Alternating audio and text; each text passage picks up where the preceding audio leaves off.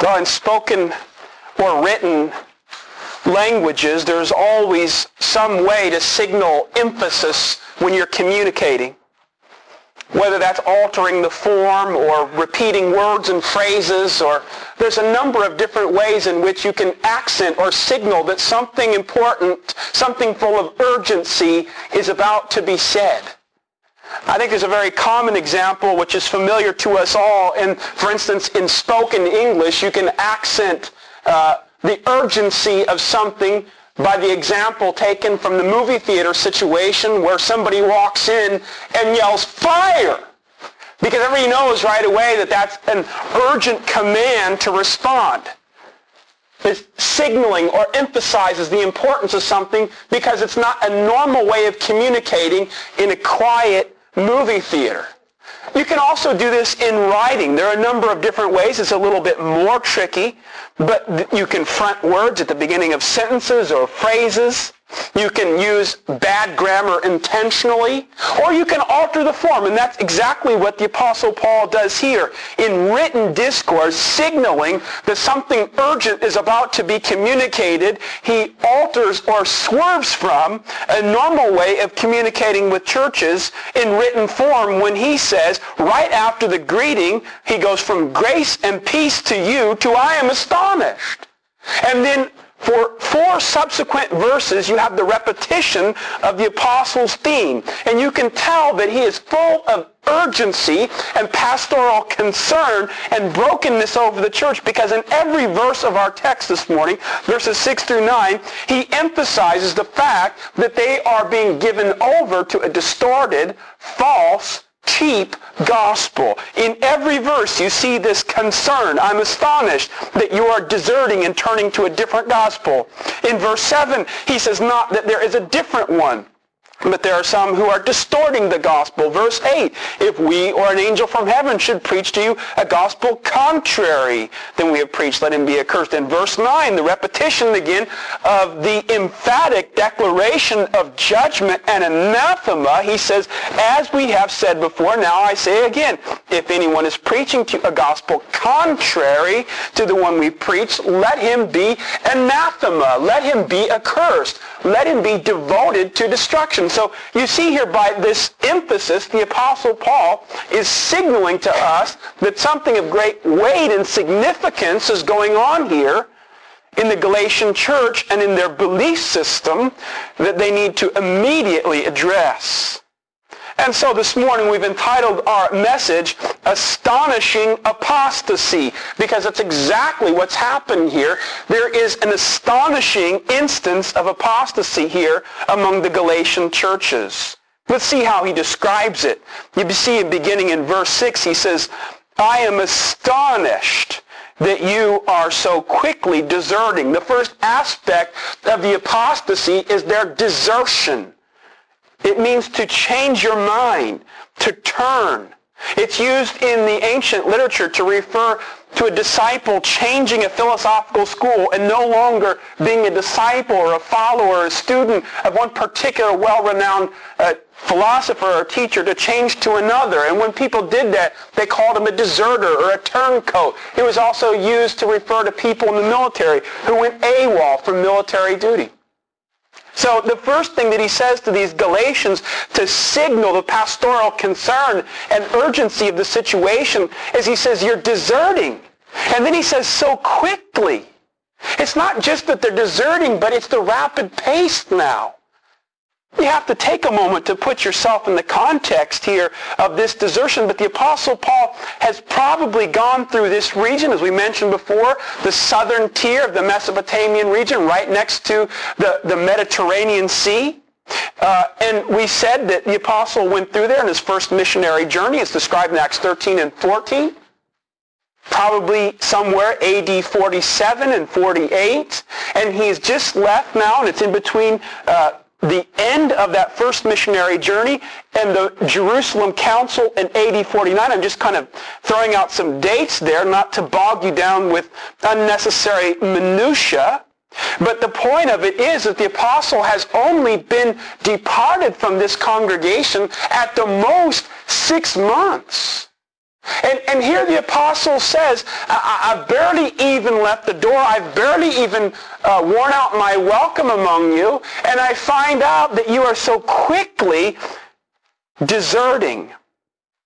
And of course, it's the work of false teachers. You see that uh, now in verse 6 as well, or even into 7. Not that there is another, but there are some who want to trouble you and want to distort the gospel of Jesus Christ. Now I want to go back over some ground that we went over a couple of weeks back and expand upon it a little bit more because if you don't understand the audience and if you don't understand the false teachers and the root and cause of this heresy, it's very difficult to get a handle on what the whole point of the letter to the Galatians is and why the Apostle Paul is so worked up and why we have this precious letter in the Bible to begin with. But if you turn over, for instance, with me to chapter 2, uh, verse 11, you get a little snapshot of how this uh, chain of events has taken place. The apostle says in verse 11, But when Cephas came to Antioch, I opposed him to his face because he stood condemned. For before certain men came from James, he was eating with the Gentiles. But when they came, he drew back and separated himself, fearing the circumcision party. You see, Verse 11, Paul places himself back in Antioch, which the Word of God says is where the Apostle Paul was at the end of his first missionary journey. He went back to his sending church, his mother church.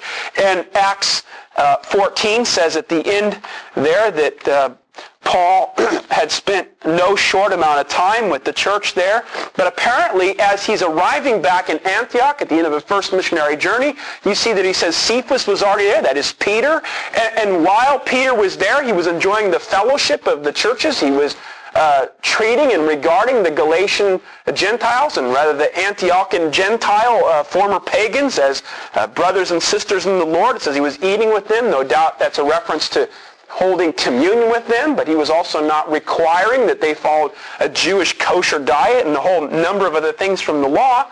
And, and he was receiving them well, and it says, but when certain men from James, and that's a signal to James in Jerusalem, who was really sort of the head elder or pastor in the church of Jerusalem, it says, when certain men from James came down, uh, he receded from the Gentiles and form, the former Galatian pagan uh, brethren and required that they now follow a kosher diet and, and all of the external trappings of Judaism, or he wouldn't consider them as full and complete brothers and sisters in the Lord Jesus Christ. And if you turn over to Acts 15, you get a, a broader development of this, but you see, Paul gives a little bit of it there in Acts, but if you turn over uh, to Acts 15, you see a more full accounting of it. We went over this just in brief last time, but I think it's very important for us uh, to be clear about how all this came to pass in Galatia. It says, But some men came down from Judea and were teaching brothers, unless you are circumcised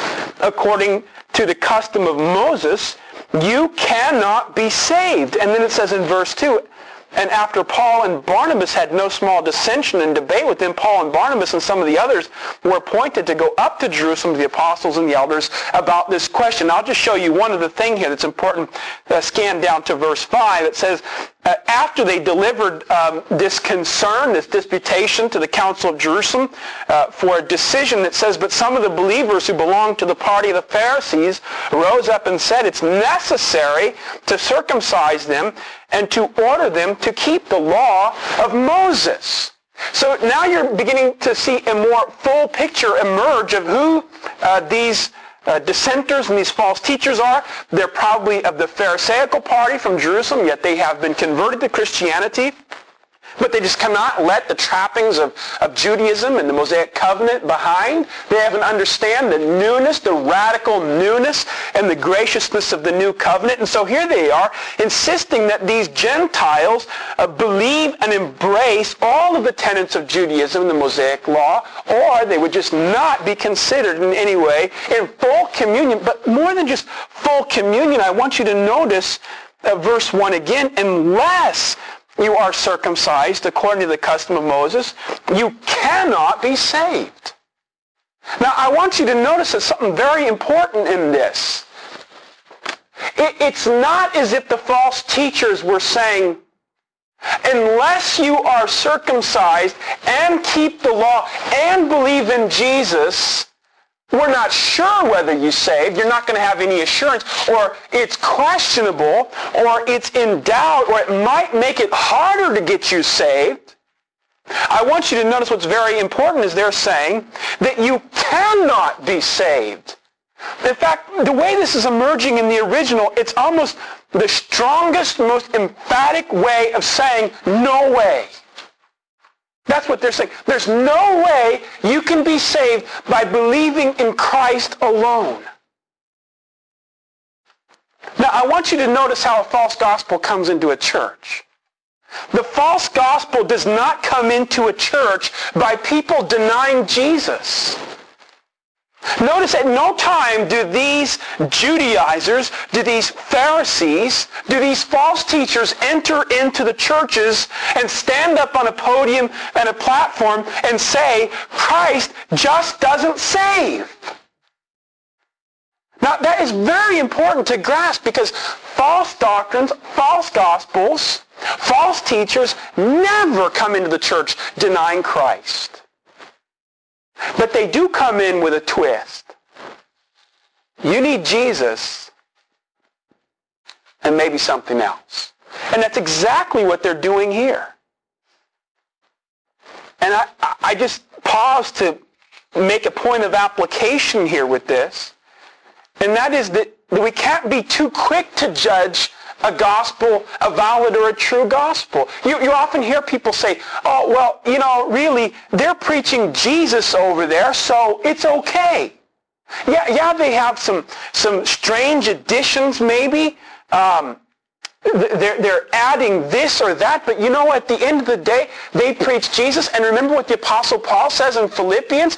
He says, uh, whether Christ is preached out of ulterior motives or, or, or, whatever it is, as long as Jesus is being preached, I rejoice. And they go to that verse, but I want you to notice what the Apostle Paul's criteria is for preaching Jesus. It's not just preaching any Jesus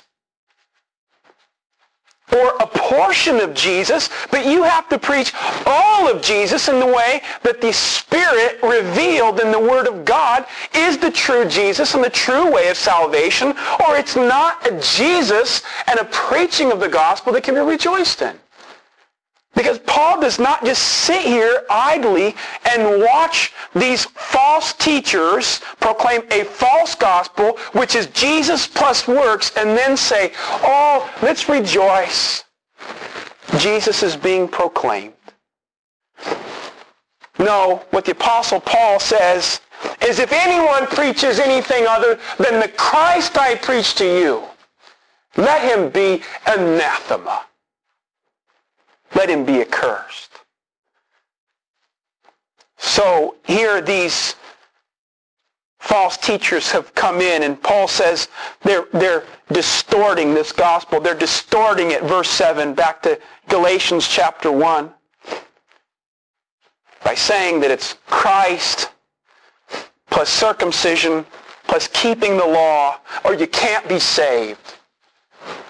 And he says they've come in and They've worked uh, this discord and the confusion, he says in verse 7, by troubling. That's the last thing I want to note under this astonishing apostasy and how it all came to pass is because they troubled them. It means to shake or stir something with violent force or motion. You see, these false teachers just sort of came into the Galatian churches and they hit them so hard with this false gospel and this such an overwhelming, systematic, and no doubt even sort of a passionate and charismatic delivery. And the end result is at the end of the day, these poor Galatians, their heads are just swimming. They're confused. And they say to themselves, if these people could be so religious and so Christian sounding and so pious and, and from Jerusalem even, and this Paul, boy, we don't know much about him. They said maybe there's something to it. Maybe there's something to it. They came in distorting and they came in troubling and confusing and disrupting their mental thinking processes and taking their minds off of the substance of God's Word and the truth which had been proclaimed and through flash and mirrors and they took their minds off of Christ and the gospel.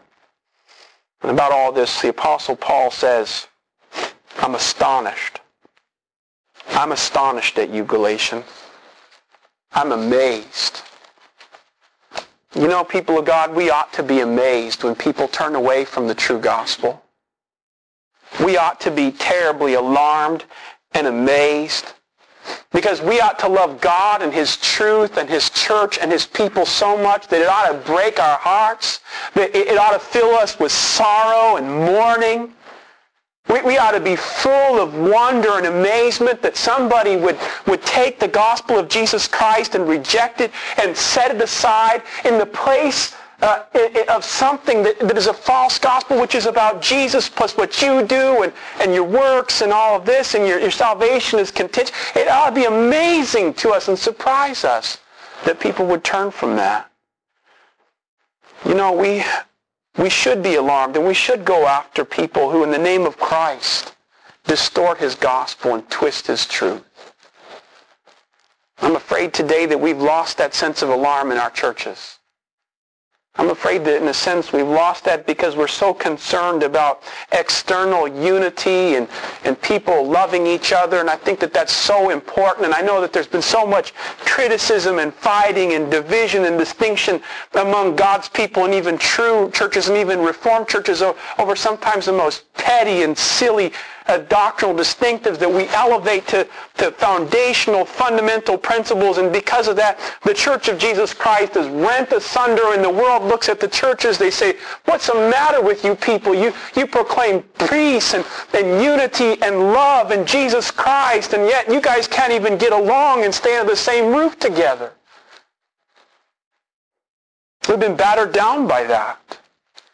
You know, there's a sense in which we ought to let people alone on some issues that are absolutely critical, essential, foundational issues. There's a sense in which we ought to be able, out of charity, to say, you know what, brother, we just see it differently. It's okay. It doesn't mean you're outside of the church. It doesn't mean you're not a brother or sister in the Lord. But when somebody comes along and changes the gospel, Paul says, there's the dividing line.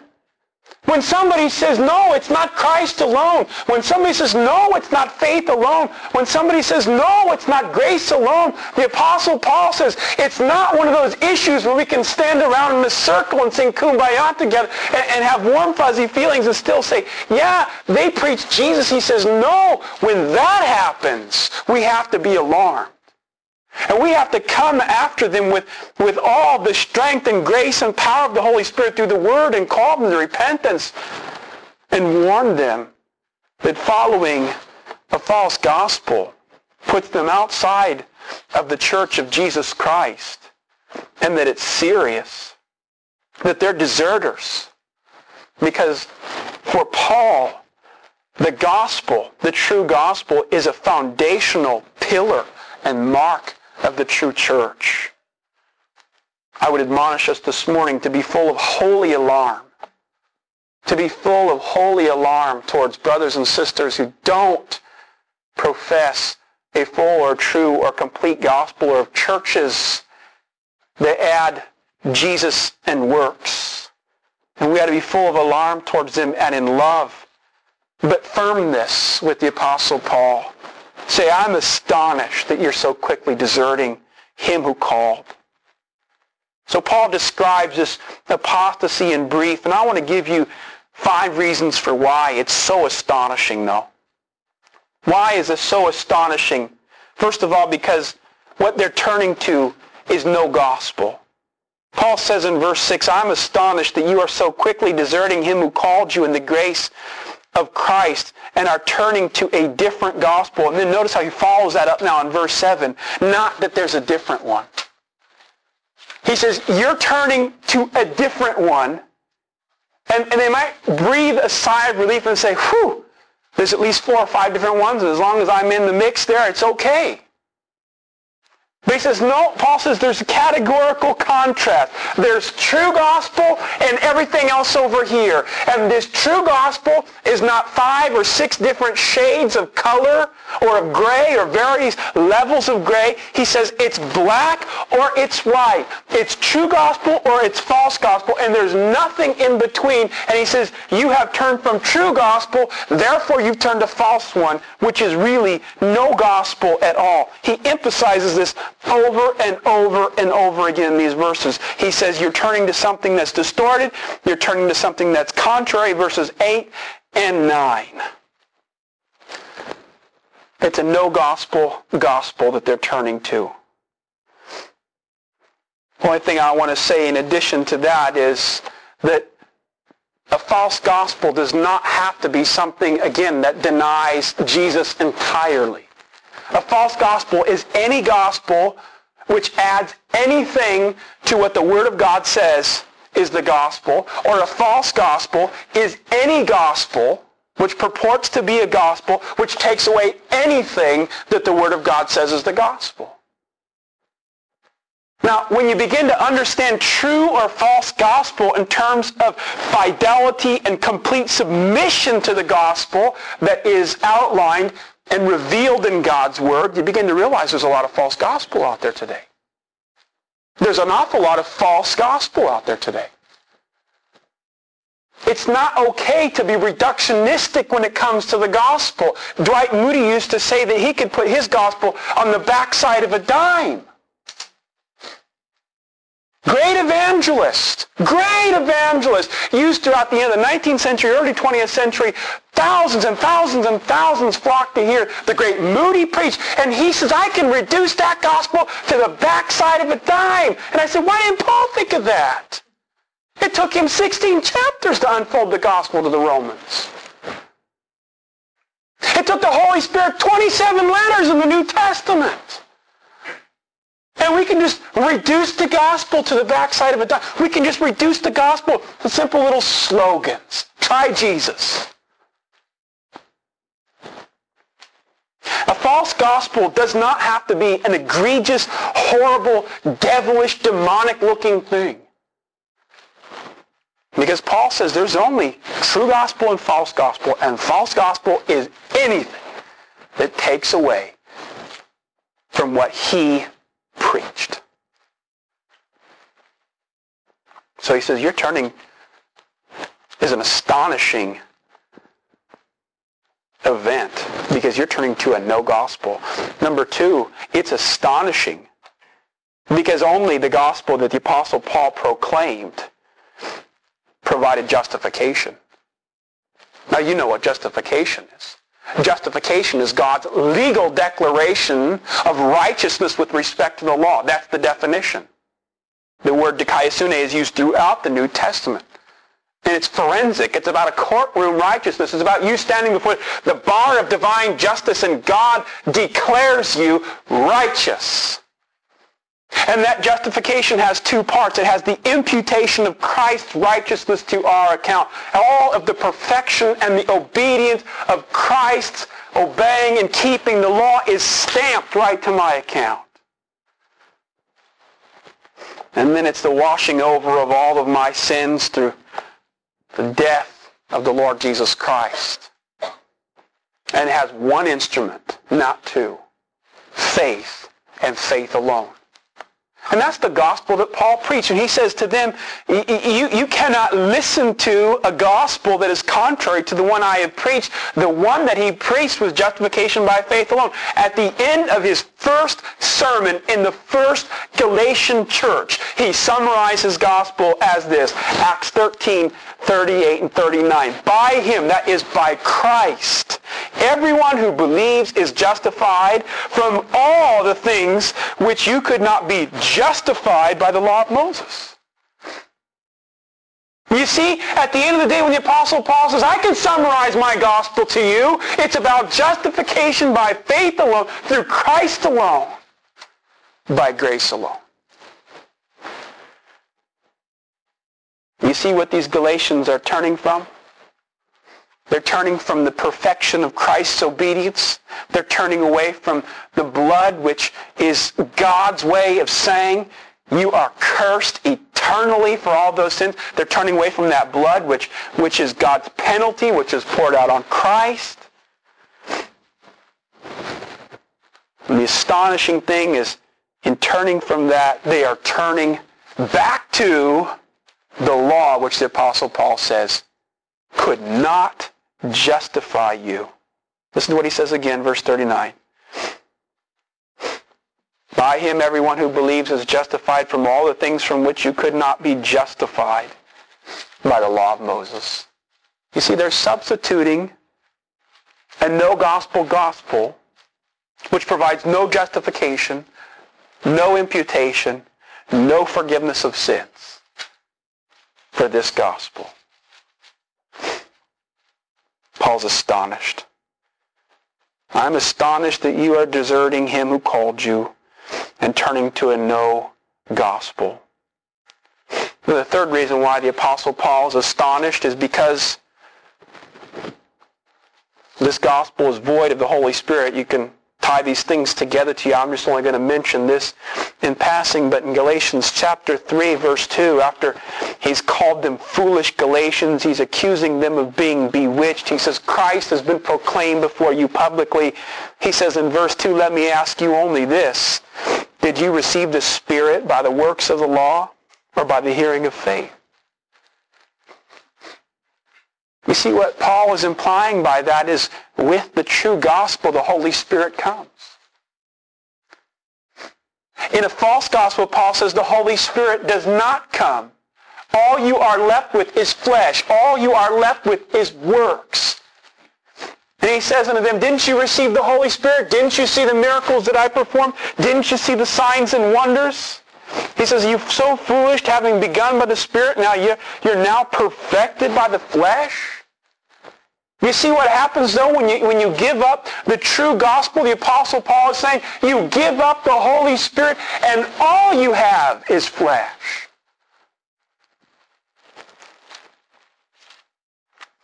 Sadly, Paul talks about what the flesh leaves us in chapter 5. Chapter 5, he says, talking about this dichotomy or this radical distinction between flesh and spirit says in verse 17 of chapter 5, the desires of the flesh are against the spirit. The desires of the spirit are against the flesh, for these are opposed to each other. See that? Flesh and spirit totally opposed to each other. And then he goes on to catalog which is produced by the flesh. He says the works of the flesh are evident. Sexual immorality, impurity, sensuality, idolatry, sorcery, enmity, strife, jealousy, fits of anger, rivalries, dissensions, divisions, envy, drunkenness, orgies, things like this. But then he goes on to say, here's what the Spirit provides. It's fruit. Love, joy, peace, patience, kindness, goodness, faithfulness, gentleness, self-control. You see why it's so astonishing that the Galatians would turn from the gospel? Because in turning from the gospel, the Apostle Paul says, all that you are shut up to, all that you are left with is your flesh. All that you are left with is a certain enslavement to all of the addictions, idolatries, and gross immoralities which are produced by the flesh. And you are trapped. When you turn from this gospel, the Apostle Paul says you will no longer have the fruit of the Spirit. You will no longer have the love, the joy, the peace, the gentleness, the self-control. All of that is gone with a false gospel. Because only the true gospel is accompanied by the Holy Spirit. Paul says it's astonishing. It's absolutely astonishing that someone would prefer the power and the works of the flesh over the fruit of the Holy Spirit. Fourthly, the Apostle Paul says it's astonishing because who it turns us away from. Look at your text again in verse 6. He says, I'm astonished that you are so quickly deserting him who called you. I'm astonished that you're so quickly deserting him who called you. There's two things that really are striking features here in this short little clause. The two things being him who called you, and the second part of him who calling you, he says it's in grace. Paul is, is inundating them with the consequences and the implications. He, he's unraveling it for them and showing you have these categorical contrasts. You have the Father calling you, and it's in grace. Or you have the false teachers and the false doctrine and the false gospel who, who are promising you works and flesh and nothing else. No grace. He says, it's astonishing that you would turn from him. And the first thing that the Apostle Paul says, he doesn't, he doesn't even indicate that it's the gospel. He says the first thing he says that he's astonished about is that they are deserting him. They're deserting God, he says. He underscores the aggravation of all of that by the description. The one who called you. It's so astonishing the Apostle Paul says that you would go to a false gospel and follow false teachers because you're deserting him who called you.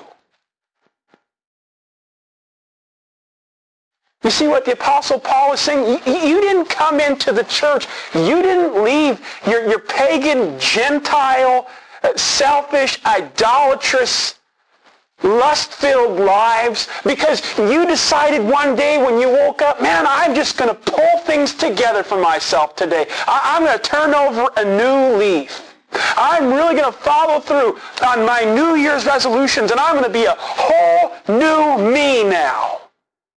Let's go find God. Let's go find God and he'll fix this.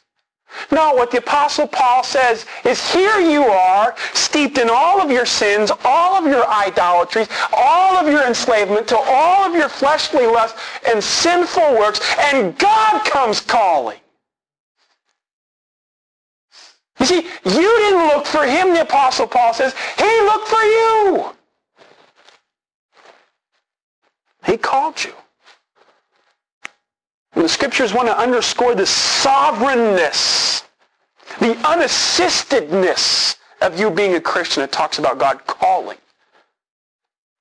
It's not that God's out there saying, you-hoo.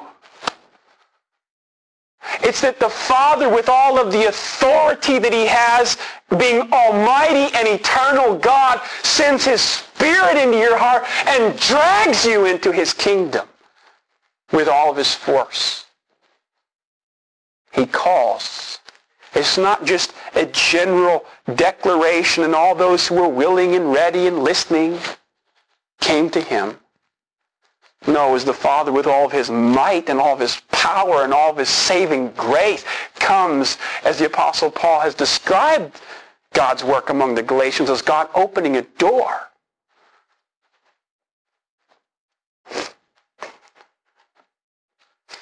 He says he called. And if God called you to salvation, then that ought to teach us that we don't come to God on our terms, but we come on His. If God is the one who is calling, if God is the one who is coming after us with all of his eternal power to save, you don't get the privilege or the right to dictate to him how you will come to him.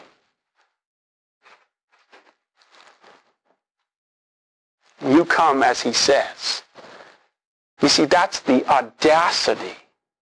That's the arrogance. That's what's so astonishing about this apostasy is that it's the almighty, sovereign, omnipotent, eternal, gracious, and loving, electing, predestinating God saves you. And you have the nerve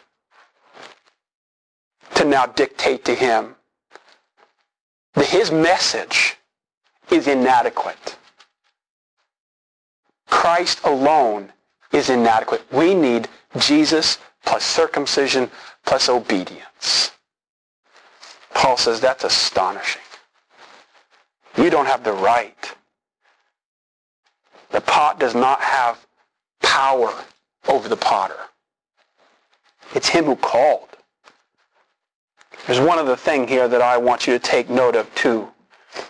It's astonishing that they would turn from God, but I want you to notice that when you turn from the truth, when you turn from the gospel, you're not just turning from ideas or concepts or creeds or confessions or fellowship with other brothers and sisters or churches or denominations. You turn from God. He says, you've turned from Him. You haven't just turned from abstractions and, and, just words and ideas out there and, and, we can just shuffle those around and, and go to whichever one we prefer and then we don't like this one anymore. We can trade it in for a new idea. See, people, all, all kinds of people out there are just idea tasters. They're philosophy tasters. They're pragmatic at the end of the day. Whatever works is good. And so if this name brand doesn't work anymore, I'll switch to this name brand. If I don't like that car, I'll trade it in for that car. See, it's just abstractions. It's, just these entities out there that are non-personal. They just don't matter. See, and our whole world looks at even religion now. We all try Jesus if that works, but if that doesn't, I'll set him aside. I'll, I'll go to Buddha or Muhammad or, or whatever. See, it's just abstractions out there, impersonal entities. So it's so easy to come and go and trade allegiances. But the Apostle Paul cuts through that, through all the deception of that way of looking at reality. And he says it's not like that. It's not that you're trading clubs or ideas or, or, or anything abstract. You're, you're, you're, you're turning from God. When you give up the truth you don't give up ideas. You give up a relationship with an eternal being. Paul says, I'm astonished. Fifthly, and finally, the Apostle Paul is astonished because of the outcome or the consequence of false teaching. Verse 8, but even if we or an angel from heaven should preach to you a gospel contrary to the one we preach to you, let him be accursed. It's astonishing, the Apostle Paul says, that you Galatians would be turning to false teachers when God has devoted them to destruction. You see, that's what the word means when it says that let him be accursed. It, it's let him be turned over to and devoted to divine destruction. They're being turned over and devoted to nothing but eternal wrath and condemnation. And the Apostle Paul says, you're listening to people whom God has, has put his stamp on, devoted to destruction. You see the kind of standards God holds his ministers to? God holds his standards, his, his mouthpieces, his representatives to absolutely the highest, most impeccable doctrinal standards. And that ought to be absolutely terrifying to anybody who ever takes the office of minister or teacher. James says in chapter 3, don't be many masters for we will receive the greater condemnation. If false teachers and if teachers and ministers in general and acad, academians and professors and people who've been charged with being the guardians of the deposit of God's Word would just listen and take this so much more seriously than they do, I wonder how much of all the silliness that comes out of our seminaries and churches and pulpits and Christian magazines in the name of Christ and the church would just be set aside. So everybody wants to come up with something new. They, they want their own new angle. They, they want their own idea and their name stamped next to it. So generation after generation, oh, well, that's the so-and-so idea. Well, that's the so-and-so doctrine or practice. Isn't that great? Everybody's looking to be unique and, and have something fresh and new to make a name. And, and, and Paul says, don't listen to people who get consumed with themselves because they're devoted, he says to divine wrath. God holds his teachers to the highest, most impeccable standards that we may never deviate for them or we fall into this terrible, terrible judgment and curse. That's sobering to a minister. If we misrepresent what God says in His Word, it's not just that we were wrong.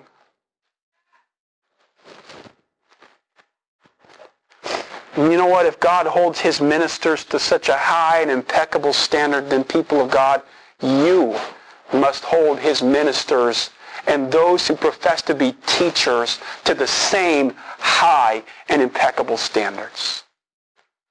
You have no right to subject yourself to a minister of the Word, a ministry of the Word, a teaching of the Word that comes from somebody who could be designated devoted to destruction.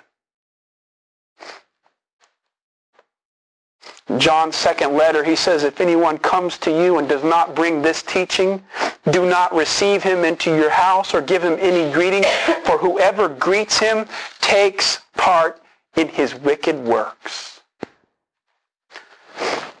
I warn you, you have no right to listen to any minister or any teacher, whether that's on the radio or in print or just casually go listening somewhere in churches. You have no right to subject yourself or submit to the ministry of somebody who you know preaches a false gospel who preaches any other gospel than justification by faith alone, in Christ alone, by grace alone. It doesn't matter how godly they may appear to be, how pious they may look, how holy they may sound, how many great insights supposedly give for Christian living. If they don't preach a true gospel, you must not listen. Because Paul says they are devoted to destruction. If we use that criteria for evaluating what we heard on most of what's on Christian radio today, I am sad to say that there would be almost no one left to listen to. And that's even Protestants because they did not proclaim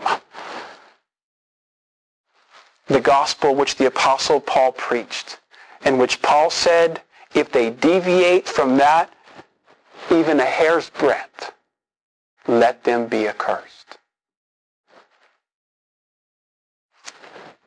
So Paul's astonished.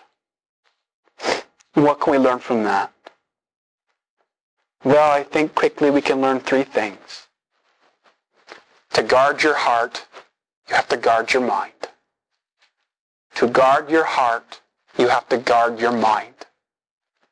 Remember, they came in, the Apostle Paul says, troubling. Their tactic was intellectual confusion to get them so stirred up mentally and psychologically that they just went along.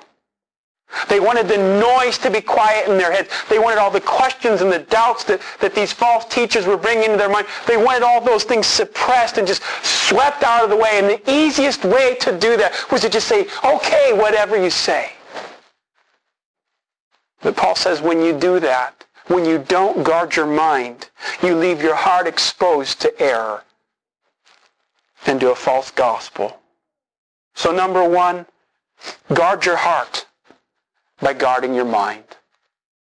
If it's not clear, if it's not understandable, if it's not evidently rooted and grounded in Scripture, whether you can answer it, whether you can refute the objections, or whatever else, if it sounds convincing or persuading, or even delivered with great charisma and personality, you just say no. Guard your heart by guarding your mind. Number two, Think through the consequences of the doctrine. Think through the consequences of the doctrine. Boil it down to its most rudimentary, basic principles and see what kind of implications or consequences does it bring. If these Galatians had ever really boiled down this false gospel to its rudiments, they would have understood this. Jesus plus works equals condemnation. Because they should have known that the Word of God teaches that everyone who does not continue in all the things written in the book of the law to do them is accursed. And they should have known.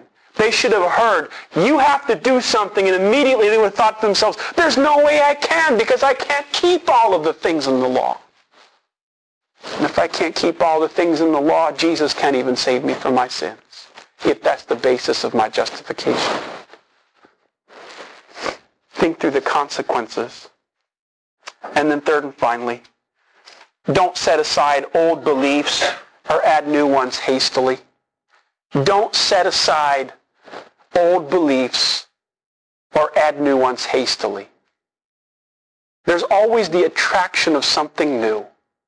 There's always the, the, oh, it sounds so insightful. It sounds like a sharp, new, fresh way of putting it. And, and so you find Christians very often who get tired of the same old, basic, rudimentary, catechetical truths, and they say, I want something new.